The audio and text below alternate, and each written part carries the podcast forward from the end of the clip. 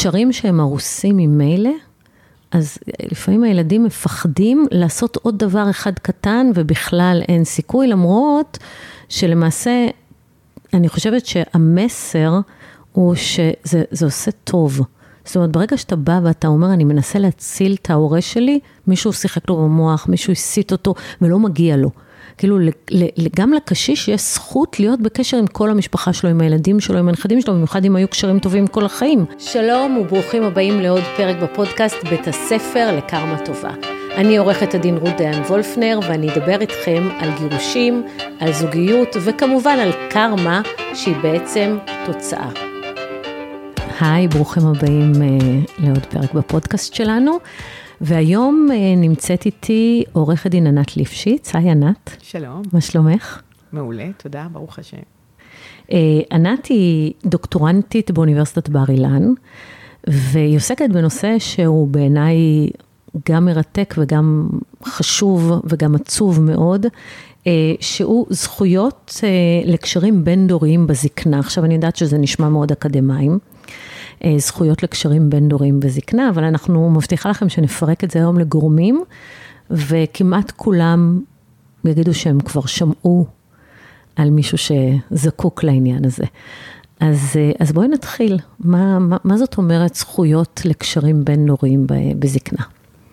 אז אולי אני אספר איך זה בכלל, אה, איך בכלל טבעתי את המושגים של ניכור לעת זקנה ואיך זה הגיע, כי כולם שמעו על ניכור בילדות. ניכור הורי. ניכור הורי בילדות. רגע, אבל בואי בוא נסביר למי שאולי לא שמע. ניכור כן. הורי זה כשילד אחד, ילד מוסת על ידי אחד ההורים שלו ומסרב לקיים קשר עם ההורה השני. כן. עד כדי כך שזה נטמע לו בראש והוא בטוח שהוא לא רוצה להיות בקשר עם ההורה שלו. זו תופעה שידועה כתופעה שמסכנת את נפשם של הילדים, אבל אה, זה רק על ילדים עד גיל 18. נכון. ובאה עורכת דין ליפשיץ ואומרת, אה, לא, יש את זה גם למבוגרים, גם בזקנה. כן, ובדרך כלל הסכסוכים האלה של אה, יל, אה, ילדים, הם קורים סביב סכסוך גירושים של הורים. נכון. והרבה פעמים זה קורה ב, גם בתהליכים של זקנה, אבל בואו נגיד שזאת חשיבה די, די חדשה, ו... אם ברשותך, אני יכולה להתחיל לספר איך זה, איך זה בכלל ננטע בראשי הרעיון. בטח. אז אה, לפני שנים רבות, יותר מעשור, אה, הייתי עוזרת משפטית ונקראתי לעזור לשופטת שסיימה את, אה, הייתה לקראת פרישה, והיו לה פסקי דין לכתוב, שהייתה צריכה עוד לכתוב ולהשלים. ואז אני מקבלת ארגז, מלא מסמכים. ואני מתחילה לנבור בכל המסמכים ולנסות להוציא איזשהו סיפור של מה קרה פה בעצם. רק תגידי לנו באיזה נושא היה התיק. במשפחה, והתיק היה אה, בנושא ירושה, וניתנה השפעה בלתי הוגנת. זו הייתה צוואה שאחד האחים התנגד לה? כן, בדיוק. זה הייתה, היה מקרה שבו אחד מהאחים התנגד לה, אה, לצוואה שבעצם הדירה אותו. הייתה... ש, שמי הדיר אותו, אבא, האמא? האמא הדירה, האמת שמה. אוקיי. שהיה, היו שני, היו, זה היו שני אחים, שכשהאבא נפטר, אז הבן הסתלק מהירושה לטובת האימא שלו. זאת אומרת שבעצם הוא היה אמור לרשת, לקבל שמינית מהרכוש, אם היו בעצם מקיימים את הצוואה, את ה... את אה, צו קיום ירושה, בעצם צו, צו, צו הירושה. של, ה, של, האב, של האבא, אז הוא היה מקבל שמינית, אבל הוא אמר, לא, אני רוצה שיהיה טוב לאימא שלי. אז הוא הסתלק. ודרך אגב, זה קורה הרבה. ילדים מסתלקים, כשאחד ההורים נשאר בחיים, ילדים מסתלקים, כי הם סומכים שההורים ידאגו להם. בדיוק, זה קורה המון. המון. וזה היה, אפילו בדרך כלל, והילד הזה היה בקשרים מצוינים עם אמא שלו. אה, הוא היה, היא הייתה באה ואוכלת איתו ארוחת צהריים באמצע היום, הם היו... אה, שהוא היה נהג מונית או משהו כזה, היא הייתה, וכל אה, החיים הם היו בקשרים מעולים, ודווקא הוא עם אחותו היו, היו בקשרים נוראים, הם כל הזמן רבו, וזה נורא נורא צייר את אימא שלהם, כל פעם ממש הפצירה בהם, תפסיקו לריב, אה, כל כך היה חשוב לה. וזה לא, התחנונים שלה לא הועילו, הם תמיד רבו ו, ו, והייתה כל הזמן קנאה ותחרות, ובעיקר קנאה, אני חושבת, אה, אה, בו, ואז כשהאימא אה, התחילה להיות חולה, אז היא רצתה שהבת תלווה אותה לטיפולים הרפוא, הרפואיים שלה, והיא התביישה מהמשפחה שקיבלה, הייתה עם סרטן, ואז הבת התחילה ללוות אותה לכל הטיפולים האלה. ובזמן הזה היא התקרבה מאוד מאוד לבת. עכשיו, בהמשך היא כתבה באמת את אותה צוואה, שבה היא לא מספרת למה היא בעצם מדירה אותו, היא פשוט אומרת, אני, את כל רכושי אני, אני מצווה לבת, ולבן אני לא נותנת דבר, זהו. עכשיו, זה בלי שום מאוד, אח, מאוד אכזרי. מאוד אכזרי. אבל אנחנו רואים את זה הרבה. כן, אנחנו רואים את זה הרבה, ובדיוק דיברנו על זה, על עד כמה דבר כזה הוא צורב. אה, את הנפש של מי שמודר, כי הוא אומר, כי כולנו רוצים, ולא משנה מתי, ה... באיזה גיל ההורים שלנו ובאיזה מצב הם, אנחנו רוצים את האישור שלהם, אנחנו רוצים את האהבה שלהם, ו- וזה זה משהו דוקר. זה, אני רוצה שנייה אחת להתעכב על זה, שבאמת אה, כשמנשלים מישהו מירושה, והוא מקבל את זה בהפתעה אחרי שההורה שלו מת, זה אחת הפגיעות הכי קשות שיש, זה כאילו זרקו אותך מהבית, כאילו אמרו לך, אנחנו לא אוהבים אותך, וזה לא משנה כמה כסף יש לך, וזה לא משנה אם אתה לא צריך את זה, וההורים רצו לעשות איזשהו צדק חלוקתי. ברוב המקרים זה פגיעה מאוד מאוד גדולה וקשה להשלים איתה וככה מתחילות מלחמות ירושה. גם אם ההורים בטוחים שהם בסך הכל עשו צדק, כי לאחד יש נגיד ואחד אין, אם לא עשו הכנה מראש, זה פגיעה לדורות, זה מלחמות ירושה וזה שנאה אחר כך שעוברת גם לילדים ולנכדים, פשוט נתק משפחתי. אז אם אתם רוצים לעשות את זה במשפחה שלכם, תעשו צוואות לא שוויוניות, זה בדיוק מה שיקרה. ובאמת, אה, זה לא רק... אה, אה, משהו שהוא באמת עובר מדור לדור, ואנשים, בני דודים לא מדברים ביניהם, זה גם משהו שגם עובר אחר כך בגן המשפחתי. זאת אומרת, זה, זה סיפור ש, שהוא בונה אחר כך מערכות יחסים של חשדנות בתוך משפחה, זה, כן. זה, זה, זה באמת הרסני. זה פגיעה, זה, זה פצצת אטום. אבל כמו שאמרת, אפשר, אם לדוגמה, יש באמת סיבה מוצדקת, אז אם היו אוספים ומסבירים שהילד הזה צריך יותר ולכן ניתן לו עוד כמה אחוזים, אני חושבת, מקבלים את זה בהבנה, זה יכול להיות... נכון. אפשר לעשות את זה אפשר אחרת. אפשר לעשות את זה, אבל לא להפיל על הילד אחרי המוות, שגם אין לו עם מי לדבר. כן. פשוט טעות נוראית. ומסר כזה של הדרה. כן. אה, וזה גם, יש גם הבדל בין לתת טיפה יותר לבין ממש להדיר ו- ובלי סיבה, והוא צריך לחיות עם זה. לנשל. לנשל. זה לנשל. אז האמא נשלה אותו. האמא נשלה אותו, ואז כשהתחלנו... הוא לס... כמובן התנגד לצבא. הוא התנגד, הוא אמר גם שהיא לא כשירה בהתחלה, ובדקו ויצא שהיא כן כשירה. הרבה פעמים כשטוענים לאי כשירות, אז פשוט מתחילים להראות את כל המסמכים, ויש מומחים, ומהמומחים מגיעים למסקנה שהיא הייתה כשירה בזמן של, ה, של כתיבת הצבא. בוא, בואי נסביר רק למאזינים שלנו, שלא יודעים איך התיקים האלה מתנהלים, אז האדם מת. ובא הילד שמתנגד לצבא ואומר, אה, סליחה, אבא שלי או אמא שלי היו לא כשירים, היו סנילים, היה להם אלצהיימר, הם לא, הם לא, זה בעצם בחוק הירושה, יש עילה שנקראת לא ידע להבחין בטיבה וטיבה של צבא. זאת אומרת, האם מנטלית הוא היה, הוא, הוא לא היה בסדר. ו, אבל אי אפשר לבדוק את הבן אדם, הוא מת. אז בית משפט נותן צווים, ומוציאים את כל החומר הרפואי מביטוח לאומי ומקופות חולים ומבתי חולים, וממנים מומחה, והוא על סמך החומר הרפואי קובע הייתה כשירות או לא הייתה כשירות. ולא תמיד זה מדויק, לא תמיד זה נכון, אבל זה מה שיש. כן. אז באמת שם מונה מומחה, והמומחה קבע שהיא כשירה. כן. לא הייתה בעיה, אז עוברים לעילה הבאה, והיא הייתה? השפעה בלתי הוגנת. מה זה השפעה בלתי הוגנת? הוגנת זה סעיף 30 לחוק הירושה. הוא אומר שצוואה שניתנה תחת השפעה בלתי הוגנת, היא אה, אה, פסולה. בעצם פסולה. עכשיו אני, אולי אחר כך נדבר על זה, מה זה השפעה בלתי הוגנת, כי זה שאת שאלת אותי מה זה השפעה בלתי הוגנת, זאת שאלה מעולה, כי, כי השאלה היא מהי השפעה בלתי הוגנת, היא לא כל כך פשוטה. נכון, אבל, אבל יש לנו מבחנים בפסיקה. אבל בפסיקה, מה שהפסיקה אמרה, בגד, בגדול אנחנו, אה, יש מבחנים מאוד מפורסמים, שקוראים להם מבחני מרום על סמך פסק דין. פסק דין מרום. מרום שאומר, ש, שהם בנויים על זה שיש חזקה שבן אדם שהיה תלוי, הוא, אה, אה, הוא בעצם, יש חזקה שהשפיעו עליו בלתי הוגן, אם, אם הוא בעצם הוריש. לאותו אדם שבו הוא היה תלוי. אבל לא רק תלות. אבל, לא, אבל התלות הזאת, שאלו, אז מה זה תלות? פסק דין, קוראים לו בן נון, אומר תלות, ואז שאלו, מה זה, מה זה תלות? אז אמרו, בואו נפרק את התלות לארבעה מבחנים. אז אמרו, אחד, זה האם הוא היה אה, עצמאי, כמה הוא היה עצמאי וכמה הוא היה זקוק בעצם לסיוע. השני זה מידת העצמאות שלו, השלישי זה האם הוא היה מבודד וכמה קשרים היו, ולעניין זה נקבע שלא משנה האם הוא היה תלוי באחרים, כי האם הוא היה מבודד כי בודדו אותו, או שהוא היה מבודד כי, כי לא היו לו קשרים עם הסביבה. מספיק שהוא היה מבודד, זה אומר ש...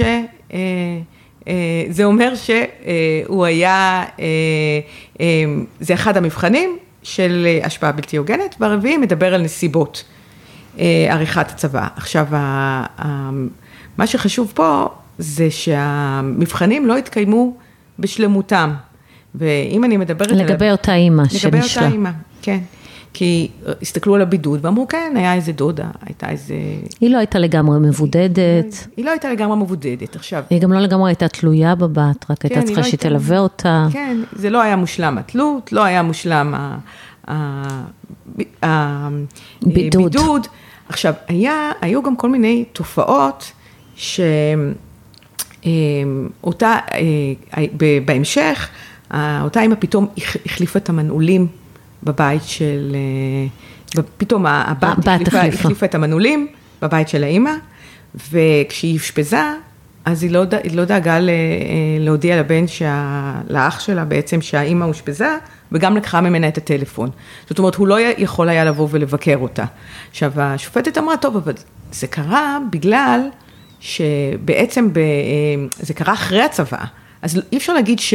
שהמעשים האלה, שהם מעשים אולי שהתוכן שלהם בידוד, אז בגללם נכתבה הצוואה. עכשיו, אני זוכרת את זה כי בסוף יצ... יצא לפי הפסק הדין שלא הייתה השפעה בלתי הוגנת. ואישרו את הצוואה. ואישרו את הצוואה בשלב הזה. ואני זוכרת שבאותו אה, שלב, בתור עוזרת משפטית, אני, אחרי שקראתי את כל המקרים, את כל הפרטים סביב, סביב המקרה הזה, אז הרגשתי בבטן שזאת כן הייתה השפעה בלתי הוגנת. כי אמרתי, מה, אימא שכל כך אהבה את, ה, את הילד, ופתאום ביום אחד אה, קורה דבר כזה, ומעשים כל כך חריפים, אז, אז הבטן שלי אמרה, משהו פה לא בסדר, יש פה איזה השפעה בלתי הוגנת. פחות היה נראה לי, זאת אומרת, אוקיי, אז, אז זאת, זה היה לפני או אחרי, אבל, אבל התחושה הייתה התחושה הלא טובה, ובעצם ב, ב, אחר כך, יותר מאוחר, גם במחוזי וגם בעליון, הפכו את, ה, את פסק הדין. וקבעו שזאת כן הייתה השפעה בלתי הוגנת וביטלו את הצוואה. אבל כשניסו להסביר מה זה אותה השפעה, אז אמרו, אנחנו מבחן כולל, קראו לזה הלכת החוטים הסזורים, הם אמרו אם נסתכל על כל החוטים, משהו פה, בדיוק כמו שאני אמרתי, משהו מרגיש לנו לא טוב. וככה נוצרה הלכת החוטים השזורים, בואי שנייה נסביר מה זה, לטובת אלה שלא יודעים. זה כשיש הרבה מאוד אינדיקציות לא לגמרי מובהקות, אבל אם מחברים אותם ביחד, נפרסת התמונה כולה, וכן, אה, זה כן הופך להיות עילה לביטול צוואה. בדיוק, הבעיה היא שהרבה עורכי דין, ובצדק, מרגישים נורא לא בנוח עם, עם סוג כזה של אמירות, כי, כי זה נורא, פרוץ. נורא, נורא פרוץ, נורא לא, אה, אה, מאוד מאוד לא מדויק, אנחנו בכלל לא מבינים מה בדיוק, מה זה הדבר הזה. שהפך את זה להיות אה, אה, לא הוגן. ובאמת, עברו אצלי הרבה מאוד, ש... הרבה, הרבה שנים, והסיפור הזה נשאר לי ב... בזיכרון, ואז נתקלתי באמת במקרים, כמו שדיברנו, על ניכור הורי בילדות. וראיתי פתאום שהסיפורים האלה נראים ממש אותו דבר. הטקטיקות שהורה אחד מנקר את הילד השני כנגד ההורה הראשון, באים, מספרים לו, הוא לא דואג לך, יש כל מיני... אה, מניפולציות. טק, מניפולציות, בדיוק. זאת אומרת, יש פה גם תלות של הילד בהורה, אבל יש פה גם את, ה, את האלמנט של המניפולציה, והמניפולציות אפילו מאוד דומות, ולא סתם, כי, כי מה שקורה, אם מסתכלים נגיד בכתיבה הסוציולוגית, אז בשלב הזה, שקוראים בדרך כלל, אותם, אה, אה, אותם מעשים של ניכור, זה, זה שלבים בהם ההורה הופך להיות תלוי בילד. אז אה, פרופסור דפנה אקר כותבת הרבה פעמים על השלב הזה שבו הילדים הופכים להיות תחת איזשהו היפוך תפקידים, הם הופכים להיות ההורים של ההורים שלהם. וזה קורה בשלבים מסוימים של סביב כל מיני מחלות בזקנה, סביב כל מיני, לפעמים ירידה קלה כקוגניטיבית, ואז הילד הופך להיות סוג של הורה להורהו. ואיפה ש... זה נהיה אה, פתולוגי? ואנחנו יכולים לראות את זה כפתולוגיה סביב מקרים שאותו הורה אה, היה בקשרים טובים עם אחד מהילדים, ואז ילד אחר בא ובעצם סוג של היפוך תפקידים. הופך אה, להיות ההורה שלו. הופך, כן, להיות ההורה, או יש איזושהי תלות, ואז המערכת יחסים של ההורה שבין הילד לאחיו, הופכת להיות גם של ההורה סביב הצד המנוכר. זה ממש מקביל לתהליכים שקורים לילדים, שהם בעצם בסוג של קונפליקט נאמנויות בין ההורים שלהם, ואז הם חייבים לבחור באחד מההורים, והם בוחרים הרבה פעמים באיזה הורה שהוא יותר, הוא יטפל בי, והוא, והם בעצם מנכרים את ההורה השני. אז זה בדיוק אותם תהליכים, וגם הטקטיקות ליצור את הניכור הזה, המניפולציות. הגז לייטינג, אני רוצה לדבר שנייה על גז לייטינג בהקשר הזה. גז לייטינג זה בעצם כשאתה משכנע מישהו להאמין במציאות שלא קיימת. ואז בניכור הורי למשל, ההורה המנכר משכנע את הילד שאבא לא אוהב אותו, שאבא נטש אותו, שלאבא לא אכפת ממנו, כל מיני מניפולציות מהסגנון הזה, והילד מאמין בזה לחלוטין.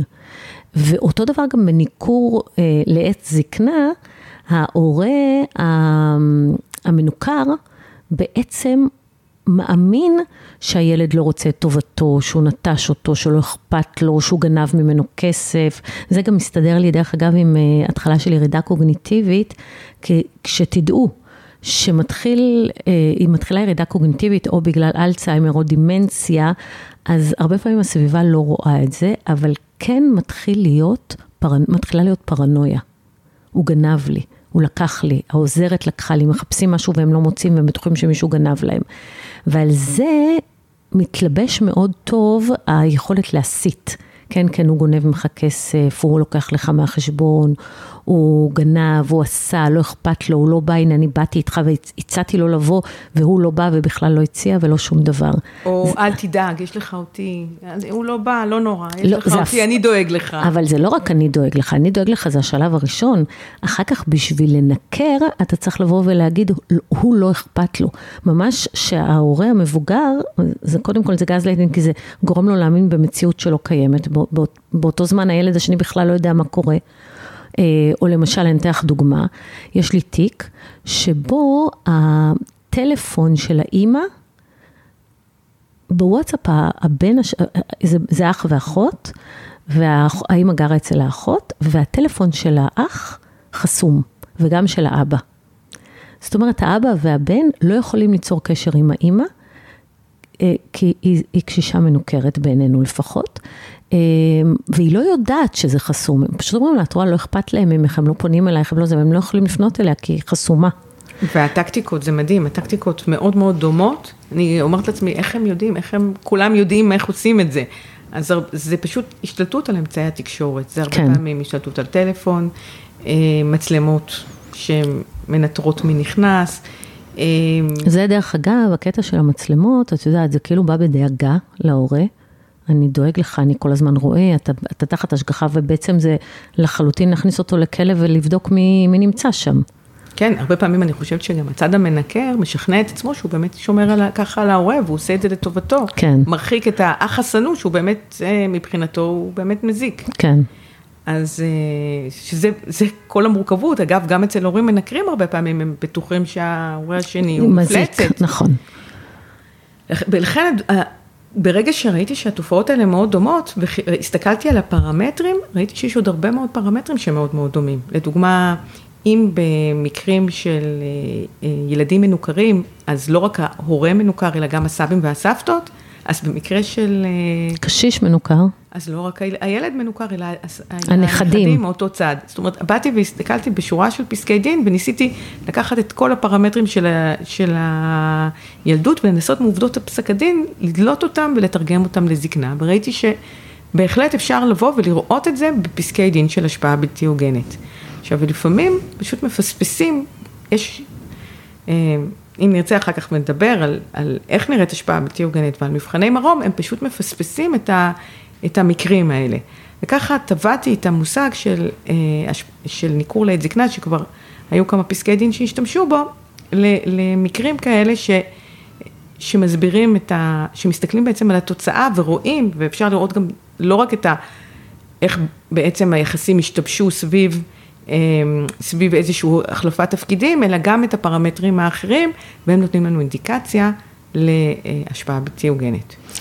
עכשיו, זה מאוד, זה מאוד נפוץ בתיקי ירושה. שבהם, אה, אוקיי, מתנגדים לצבא, אז צריך לבחון את ההיסטוריה. הצד השני של, או בוא נגיד, הצד המקדים של תיקי הירושה, זה תיקי האפוטרופסות, שבו ההורה עדיין בחיים. והוא בחר צד, ואחד הילדים משתגע. הוא, הוא אומר, אני, ניתקו אותי מאמא שלי, או ניתקו אותי מאבא שלי, הוא לא מוכן לדבר איתי, הוא לא מוכן להיות איתי בקשר, ואני מבין שזה, שאחד הילדים פה מכין לעצמו צוואה, אבל אין לי מה לעשות, כי הוא כשיר. מה עושים במקרים כאלה? אז זהו, זה מאוד הטריד אותי, במיוחד כשהתחלתי לדבר על הזכות לקשרים בזקנה, אז אמרתי לעצמי, אצל ילדים, כל הזמן אנחנו מדברים על הזכות של הילד לקשר עם שני הוריו. ואצל הזקן, בעצם גם לא יש זכות לקשרים, להמשכיות עם, ה, עם הילדים שלו, מה קורה עכשיו? אבל אז אומרים, אוקיי, הוא בגיר, הוא לא קטין, הוא כשיר, זכותו לא להיות בקשר עם מישהו, לכאורה זכותו. זאת הטענה. נכון. איך מתגברים עליה? אז את זה באמת כתבתי, וזה היה אתגר מאוד מרכזי בדוקטורט שלי, איך בעצם להתגבר על זה. אז כשאני מסתכלת על זה, אז אני אה, היום משתמשת בתורת הפגיעות של, אה, שכתבה מרתה פיינמן, שעכשיו היא, התיאוריה שלה היא משפיעה על הרבה מאוד ענפי משפט, והיא אומרת שבעצם אדם הוא פגיע, אה, יש, יש לו כל מיני פגיעות, והתפקיד של המדינה היא להגן עליו בפני הפגיעות. זאת אומרת, יש לו שלבים בחיים שהוא פגיע. יש לו, א', כשהוא תינוק תמיד, או צעיר הוא פגיע, כשהוא מבוגר, אם מציינת את זה גם, הוא פגיע, ובכל שלב משלבים בחיים, הוא, אה, הוא, הוא יכול להיות, הוא צפוי לפגיעות. עכשיו, גם בן אדם שהוא לגמרי בסדר וכשיר, בתחום מסוים, שנגיד, הוא לא מבין, הוא פגיע כי אפשר לרמות אותו, זה גם פגיעות. והתפקיד של המדינה היא לא לבוא ולהגיד, אוקיי, אנחנו ליברלים, ולכן בעצם שולחים את כולם ל... להסתדר ל... בעצמם. להסתדר בעצמם, ואם הם כשירים אז הכל בסדר. אז היא אומרת, בעצם כש... אם אני באמת רוצה לכבד את האוטונומיה של אדם, אני צריכה לראות אם, אם באמת ההחלטה שלו הייתה אוטונומית. וכשבן אדם כלוא ומפעילים עליו מניפולציות ושקרים, הוא בעצם לא אוטונומי. עכשיו, למרות שהוא כשיר קוגניטיבית, למרות שהוא לכאורה. כשיר. עכשיו, אני, מה, אני לא אומרת שבן אדם שלא רוצה להיות בקשר עם הילדים שלו, כי זה הרצון שלו, אז אני לא, אז, אז, אז אנחנו לא נכבד את זה. אבל אני אומרת שאם בן אדם באמת ישתלטו לו על החיים, ונמצא אדם שכולא אה, אה, אותו, כן, לא נותן להיכנס ולא לצאת, ויש מצלמות ו... על הבית, ולא נותנים לבקר קרובי משפחה. ומסית אותו. ומסית אותו, אז בהחלט אפשר לבקש סעדים לקשר. עכשיו, מה שקורה... אה, זה לא דבר קל, אני כבר אומרת לכם, זה לא קל הפסיקה, זה עדיין מאוד מאוד בחיתולים. זה מאוד בחיתולים, ומה שיותר גרוע זה אפילו לא מתפרסם. זאת אומרת, בתי משפט לענייני משפחה, הרבה פעמים הם, הם צריכים להחליט החלטה פוזיטיבית לפרסם פסקי דין, כי הפסקי דין בדיפולט, בברירת המחדל, הם חסויים. ואז מה שקורה, כמעט כל, האמת היא כל, כמעט כל ההחלטות שאנשים ביקשו לראות זמני שהות ולקבוע זמני שהות. עם, עם ההורה שלהם עם הקשיש. זה, כשזה ניתן, הם לא, הם לא התפרסמו. זה אפילו לפעמים ניתן בסוג של פתקית כזאת, בתור הערה, אנשים באים ומבקשים, ואז השופט אה, נותן. קובע וזהו. קובע וזהו. או, או שזה בפרוטוקול של דיון. ו, והם לא מפרסמים את זה, ואני חושבת שזה מאוד בעייתי, כי זה הפך להיות תורת הנסתר, ואני חושבת שכשמדברים על זכות לקשר, יש לה משמעות אחרי המוות, אבל יש לה הרבה יותר משמעות בחיים, כי אז עוד אפשר לתקן, ובטח כשתופסים את זה בשלבים מוקדמים. אז תספרי לנו על פסיקה שכן הייתה בעניין הזה, והגיעה אפילו לבית משפט עליון. אז היה פסק דין של uh, השופט uh, רובינשטיין, אגב, לא, שם לא ניתנו סעדים לקשר, נת, נתנו ממש אפוטרופוס, אבל, אבל אני אחר כך גם אגיד מה אפשר לעשות. אבל בואי נתחיל עם בית משפט לידי משפחה קודם. כן. רובינשטיין זה היה בעליון. זה היה בעליון, נכון. אז באמת, זה מראה את הדילמה, וכי הייתה אישה מאוד מאוד אה, עשירה. עשירה. כמובן. כן, מאוד עשירה. והבת שלה השתלטה עליה. אמ, והשתלטה עליה ולקחה אותה הבי, הביתה שלה, היא אפילו הייתה שם בתת תנאים בבית שלה. ומאישה שיש לה המון המון קשרים חיצוניים, עם המון, אה, עם המון גורמים, ובקהילה, והיה לה מטפלת, וגם הלכה למועדון, פתאום שום דבר, הכל, הכל נותק, היא הייתה רק בבית של הבת, ועשתה כל מה שהבת אומרת לה, גם כשהלכו אחר כך לבית משפט, ומינו עובדים סוציאליים שיראו, אז הם אמרו שכשמדברים איתה, היא מסתכלת כל הזמן על הבת, מה את רוצה שאני אגיד? מה שהבת אמרה. ממש כמו ילדים מנוכרים. כן, מה שה... איך אני אתאים את עצמי, וגם כששאלו אותה, אז מה שהיא אומרת. זאת אומרת, זה מין, זאת הייתה הדעה, היא פשוט, אה, וכשהיא באה לשופ... לשופט, אמרה, טוב, זה, זה מה שאני רוצה, הוא דיבר עם האישה, והוא אמר בדיוק מה שאת אמרת, הוא אמר, תשמעו, אישה כשירה. זכותה. זכותה, אם היא רוצה את העינוי הזה, אז בבקשה, אני מאוד לא אוהב מה שהבת אומרת, אבל אין לי מה לעשות. אבל במחוזי, ואחר כך באמת, באמת בעליון אצל רובינשטיין, הפכו את זה. ו, והשופט רובינשטיין כותב באריכות, והוא אומר זאת השפעה בלתי הוגנת, והוא משתמש במילה השפעה בלתי הוגנת, אפילו שבעצם השפעה בלתי הוגנת, מגיע, הביטוי הוא נמצא רק בחוק הירושה. זהו, זה מגיע מהעולם שאחרי החיים, מהעולם של הצוואות. כן, אבל זה, אין בזה שום היגיון ש, שאפשר לעשות השפעה בלתי הוגנת, וכשיש אבל בעצם ההשפעה קורית בחיים. בדיוק. אנחנו רק מתרגמים אותה בסוף. אז מה שקורה, שאחרי שהוא מת, ואחרי שהוא סבל, ואחרי שנוקרו אותו ובודדו אותו, אז, אז באים ויכולים אולי להגיד, אוקיי, אז מה שהוא אמר, אז אנחנו כבר לא נכבד את מה שהוא אמר. כי הוא היה תחת השפעה בלתי הוגנת. תחת, אבל כל עוד הוא חי, אז אז אי אפשר להגיד את זה, לכאורה. כי אז אומרים, אה, הוא כשיר, אז מה קרה אחרי מוות, אי אפשר לבוא, אז כן אפשר להגיד את זה? האמת שזה מאוד מאוד הגיוני, כי הלוא השפעה בלתי הוגנת קורית בעצם בחיים. רק שהיא קורית בחיים. אני, אני עדיין חי, אני כותב צוואה, כן. ואני כותב אותה תחת השפעה בלתי הוגנת, אז הצוואה תבוטל. ואומר השופט רובינשטיין, לא, אנחנו ניתן צעדים גם בעת החיים ולא רק נבטל צוואות. כן, אז הוא אמנם בא ומינה אפוטרופוס, ואני קצת אחר כך רוצה לתת הערה על, אני בכוכבית על הנושא הזה של אפוטרופוס, ולפי מה שאני שמעתי, לא את זה אני, אין לי בפסיקה, אבל היו, הגיעו שמועות לאוזניי שניסיתי לברר מה קרה, אז באמת זה עזר, זאת אומרת, הוציאו, בעקבות המינוי אפוטרופוס במקרה הזה, הוציאו אותה מה, מהבית של הבת, היא הייתה בדיור מוגן, שמרו עליה וניסו. זאת אומרת, אם אני נותנת פה את זה כדוגמה, אנחנו לא באנו ואמרנו לה, את עכשיו חייבת להיות בקשר עם, ה, עם הילד, אבל ברגע ש... עם האחים האחרים. אבל ברגע שהוצאנו אותה מה, מהשבי הזה, כבר כן יכלה, זה כבר כן אפשרי. ועל זה אני מדברת, אתה כן בעצם מאפשר, אתה, אתה מסיר את המניעות, אתה, ואז אתה יכול, אה, אה, גם מסיר את המניעות וגם אולי עושה איזושהי התערבות אה, טיפולית ואיזשהו ניסיון, אולי לפעמים להפנות ליחידת סיוע או דברים מהסוג הזה, שאנשים, ששופטים לפעמים עושים את זה, אז כל הדברים האלה יכולים אולי, יכולים אולי לשפר את היחסים. בסופו של דבר האדם יחליט בעצמו, אבל אנחנו יכולים לעזור, לעזור לו לא להיות בתוך כזאת השפעה. כן, לא להיות כלוא. אבל את יודעת, הרבה פעמים באים אליהם מקרים כאלה, והם לא מסכימים לעשות הליך, לא, לי אין מה לעשות כעורכת דין, אני ממש לאחרונה הייתה מישהי שאמרה לי, אימא שלי, אח שלי השתלט עליה, אני לא יכולה לפגוש אותה, כל הזמן יש תירוצים אחרים, אני מרגישה שהיא כן רוצה. אבל אני מצליחה לפגוש אותה ברחוב לחמש דקות וזהו, ולא הנכדים ולא אף אחד. מה אני עושה? מה אני עושה? את יודעת, אמרתי לה, אני יכולה רק להציע לך לפנות לבית משפט, למנות אפוטרופוס, או... היא אמרה, היא לא תסלח לי בחיים. אז זה, כשאמרתי כוכבית, אז התכוונתי לזה. זאת אומרת, אה, אה, מינוי אפוטרופוס יכול להיות כמו חרב פיפיות כנגד מי שמבקש, כי זה יכול להיות דלק לצד המסית. כי הצד המסית... הנה, הוא רוצה לשים לך אפוטרופוס, ככה הם אומרים. הנה, הנה, הנה, הנה, הוא רוצה לגנוב את הרכוש שלך, הנה כן, ההוכחה. כן. ההוכחה, זה ככה נתפס. כן. הוא רוצה להשתלט לך על הרכוש, על האפוטרופוס. לכן, מה שאני... ודרך אגב, אני הייתי כבר בדיונים כאלה. הייתי בדיונים שההורה שביקשו למנות לו אפוטרופוס כעס ונופף ביד ואמר איך אתה מעז לשים לי אפוטרופוס ותתבייש לך וככה אתה מתנהג לאבא, אני ממש זוכרת את זה. והוא היה צריך, הוא היה צריך אפוטרופוס האיש הזה, אבל זה פגיעה, הפגיעה. אז אז קודם כל אני חושבת שכדאי לבקש את, ה, את אותו דבר שאמרתי שלא מפרסמים, זה סעדים לקשר. זאת אומרת, יש אפשרות, אה, תחת סעיף 68 לחוק הכשרות המשפטית והאפוטרופוס, זה אותו סעיף שנותן את, את הזכות לבית משפט למנות אה, לילדים, לתת להם כל מיני סעדים, וכך בעצם מטפלים באותו ניכור, אז אפשר באותו סעיף להשתמש גם לאנשים שהם רשאים למנות להם.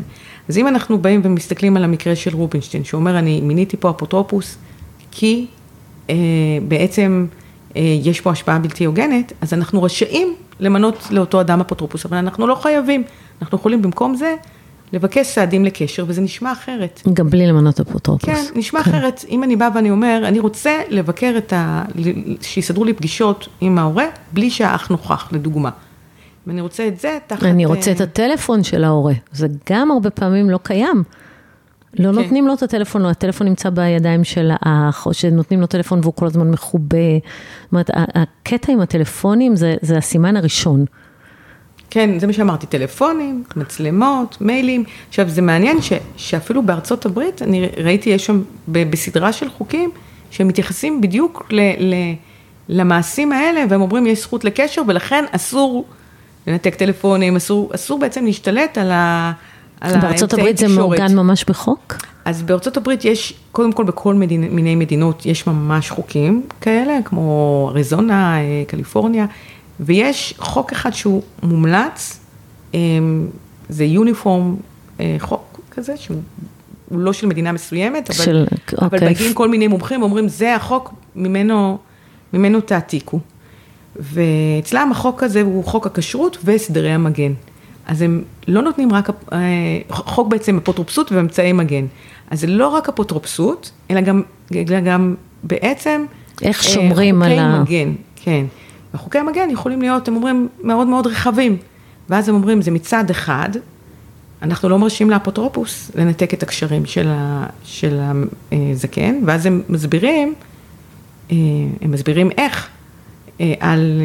אה, לא, לא באמצעי, לא באמצעי תקשורת, לא, לא, לא לפגוע באמצעי תקשורת. לא לפגוע באמצעי תקשורת, וזה כנגד מקרים שהאפוטרופוס הוא אותו, אותו צד מנקר. ברור. ומצד שני, הם גם אומרים, אפוטרופוס, אם אתה רואה שיש מישהו שמנתק וגורם נזק, אז אתה יכול גם אה, לגורם נזק, לבקש להרחיק אותו לדוגמה. עכשיו אצלנו אני אומרת, אה, אה, אגב גם אצלנו בחוק הכשרות המשפטית והאפוטרופוס כתוב שאסור לאפוטרופוס, כלומר יש לו חובה לשמור על קשרים. כן. ואסור, וגם בייפוי כוח מתמשך אומרים שיש חובה לשמור, למיופה הכוח. כן, לתמוך בקשרים, אבל, אבל זה לא אה, כתוב במפורש כמו אה, שם, אבל יש, את, כמו שאמרתי, יש את אותו סעיף שמאפשר למק, במקרים שרשאים למנות אפוטרופוס, אה, בעצם שבית משפט יעשה כרצונו בשביל לשמור על הטובה של, ה, של המבוגר, וזה נורא נורא נורא חשוב לדעת להשתמש בזה, כי לפעמים ויש מקרים שראיתי לדוגמה בפסיקה, פסק דין עכשיו שראיתי שהשתמש במושג של ניכור, אז כבר ראו שזה ניכור, וכבר מינו אפוטרופוס, והוא לא עשה כלום. זאת אומרת, רואים את זה ב... בצורה די מזעז, זה אחד המקרים היותר מזעזעים שראיתי בפסיקה. שמה? תספרי לנו עליו. הייתה שם אה, גם אישה מבוגרת שהייתה ביחסים מאוד טובים עם הבנות שלה, והיה לה גם בן שהיה לו כל מיני אה, בעיות אישיות, אגב, הרבה פעמים, גם במחקר הסוציולוגי, אותו אה, אדם שמפעיל אה, אה, ניכור, הם קוראים, הם קוראים לזה אחרת, פוגע בחירות, אבל בעיקרון זו תופעה מוכרת, אז אותו בן אדם הרבה פעמים הוא דווקא הילד היותר בעייתי. ברור, I... כן, ברור. אנשים נורמליים לא עושים את זה, בואי נגיד ככה. הרבה פעמים זה גם, הוא רוצה לפצות את עצמו. זאת אומרת, הוא בא ואומר, רגע, כל הזמן התייחסו אליי כאילו אני לא מוצלח, הנה עכשיו אני אראה לכולם שאימא הכי אוהבת אותי. כן. זה, זה משהו ש... טוב, זה פתולוגיה, נו. כן. אז uh, הוא בא ואמר, אני לא רוצה, כשהאימא הייתה צריכה את העזרה, uh, אז הוא אמר לה, חיות, תשמעו, אני לא צריך מטפלת זרה, בואו אני, אני, אני, חבל על הכסף. אה, אני אטפל בה. זה, אני אטפל בבת שלי, אני, והוא הכניס את הבת שלו לדיר, לדירה של, ה, אימא. של האימא, ומפה אי אפשר היה להיכנס ולראות את האימא. זה כמו סרט אימה. כן, ממש. מגיעים להגיד לחג שמח, אי אפשר. מגיעים, אה, מנסים אה, לגשת לדירה, יש שם גם שלטים מחוץ לבית. שלטים נגד הרווחה. נגד הרווחה, נגד התערבות, פשוט זה מין, הפך להיות מבצר. מצלמה. הכל, כל מה שצריך. מה עוד? ו... מה עוד עשו? איך בודדו אותה? ו... וכן, לא נתנו לאף אחד להיכנס, וגם הסיטו אותה בצורה מאוד מאוד קשה. והטלפון? אמ, אני לא זוכרת אם היה כתוב. בטוח אבל... לא היה טלפון. כנראה לא, מן הסתם. ואז, אה, כן, הבת הייתה שם, אה, הייתה שמירה לוחצת. ו... ואז אה, החליטו... היא גם קיללה את הבנות שלה, נכון? כן, בשלב יותר מאוחר. מה שקרה זה שהחליטו להכניס, היה דיון עם למנות לאפוטרופוס, ואמרו היא כשירה, וגם באו ואמרו היא כשירה, אבל היא מאוד מאוד מושפעת, והיא מאוד נתונה ללחצים. ואמרו, אוקיי, נמנה לה אפוטרופוס. ומינו לה את אחת מה, מהחברות ש... כן, חברות האפוטרופסות שלא עושות כלום. כן, ואז אה, הם לא יכלו להגיע אליה, כי לא נתנו להם להגיע אליה. זה היה משהו מאוד כוחני, היה צריך ממש משטרה בשביל להגיע. וואו. ולראות מה קורה שם. אז הם כן עשו, הם פשוט לא יכלו לעשות. כן, אבל בוא נאמר, היה צריך לדוגמה, כמו שאמרתי, היה אפשר לבקש. לדוגמה, שהבת הזאת שהיא עושה את כל הדברים האלה, שהבן והבת... הנכדה, זה בעצם הנכדה. הבת של אותו בן, כן, יכלו להרחיק אותה לדוגמה, או יכלו, יש, יש הרבה סעדים שאפשר לעשות, אבל מכל אלה לא עשו דבר, ורק אמרו שכשהגיעו לשם, ורק הזכירו את הבנות, היא התחילה לגדף אותן, ו, וזה היו בנות, ש, היא באמת חשבה שהן, שהן, כמו שאת אמרת, שהן...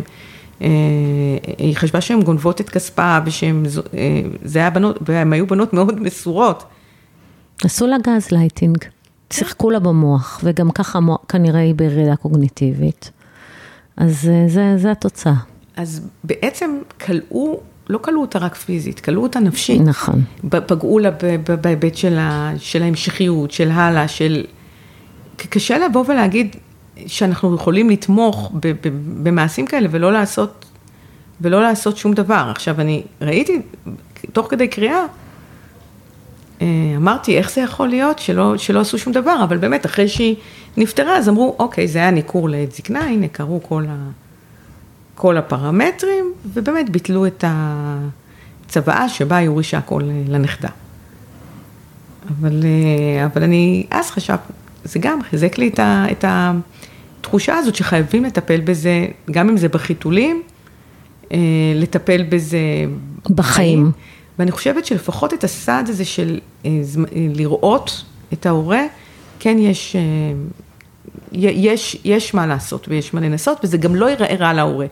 הוא, כאילו, אפשר גם להסביר לו, זה, זה לא שרצו משהו, זה לא נגדך, רוצים לראות אותך, רוצים קשר איתך. זה נשמע הרבה יותר טוב מאשר רוצים למנות לך אפוטרופוס. נכון. למרות שתמיד יש סיכון בללכת לבית משפט, זה... קשרים שהם הרוסים ממילא, אז לפעמים הילדים מפחדים לעשות עוד דבר אחד קטן ובכלל אין סיכוי, למרות שלמעשה, אני חושבת שהמסר הוא שזה עושה טוב. זאת אומרת, ברגע שאתה בא ואתה אומר, אני מנסה להציל את ההורה שלי, מישהו שיחק לו במוח, מישהו הסית אותו ולא מגיע לו. כאילו, גם לקשיש יש זכות להיות בקשר עם כל המשפחה שלו, עם הילדים שלו, עם הנכדים שלו, במיוחד אם היו קשרים טובים כל החיים. ופתאום משהו קרה והוא, מה שנקרא, התהפך עליהם, אז, אז יש מה לעשות. כן, וזה נורא חשוב. וכמעט כל פעם שאני מדברת, זאת אומרת, זה מדהים, כי אין, לנוכח זה שאת בכלל לא רואה כמעט פסקי דין, לפחות שמתפרסמים, אין פעם אחת שאני לא מרצה על זה באיזשהו מקום, או מדברת, ולא מישהו בסוף ההרצאה אומרת, אני לא מאמין, הסיפור הזה הוא עליי. כן, יש, ככה. בדיוק, זו תופעה רווחת יחסית, והרבה אנשים בכלל לא מודעים לעובדה שאפשר לעשות משהו. אז, אז באמת בואי ככה לסיכום, ניתן אינדיקציות לניכור אה, אה, של הורה קשיש. מה, מה בעצם אנחנו רואים? זה אף פעם לא הכל בבת אחת, זה, זה מידרדר באיזשהו שלב. אז, אז איזה דברים רואים שהם מתחילים ככה לראות כניכור, קש, ניכור אה, הורי לקשיש?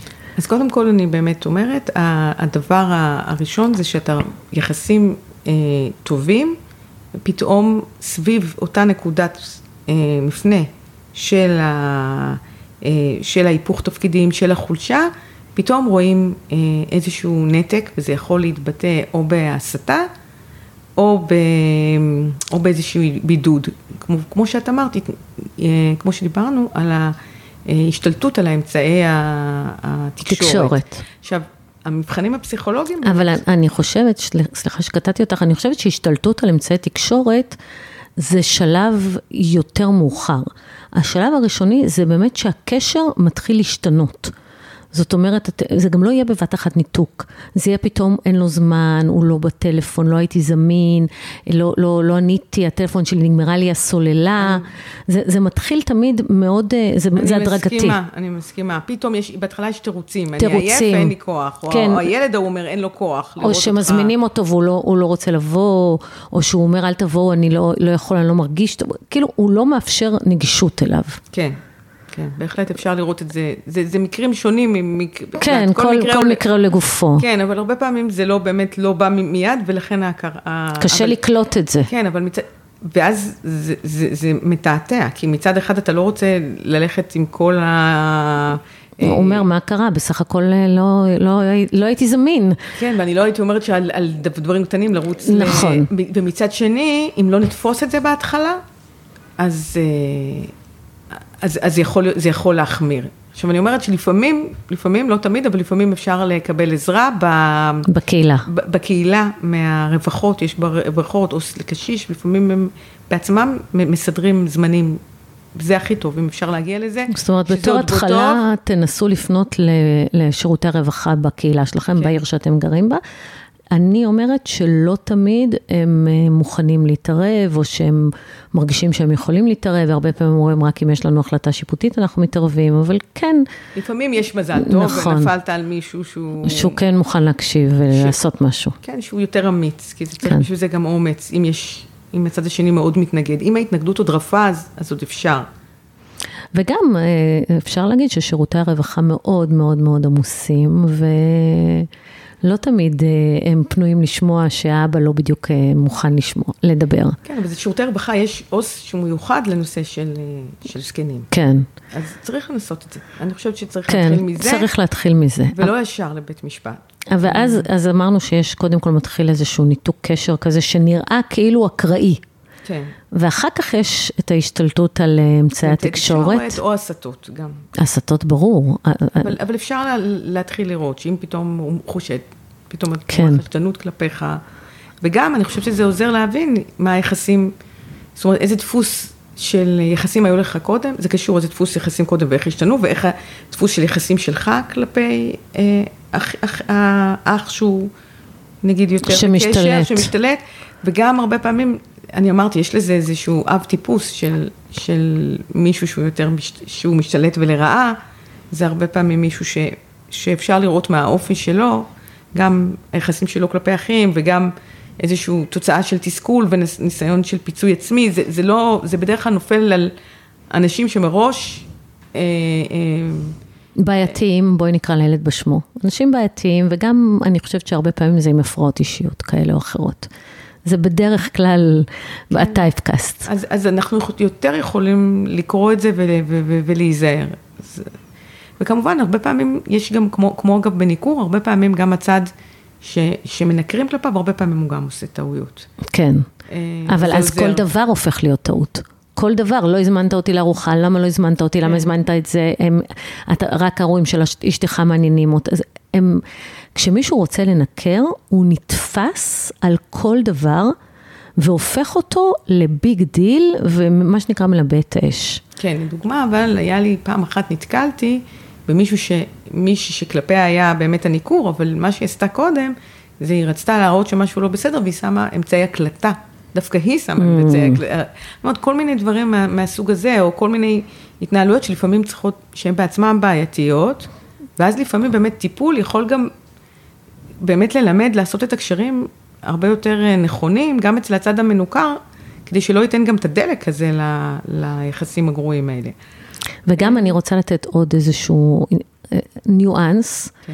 שההורה מתחיל להתחשבן out of the blue על כל מיני דברים בעבר.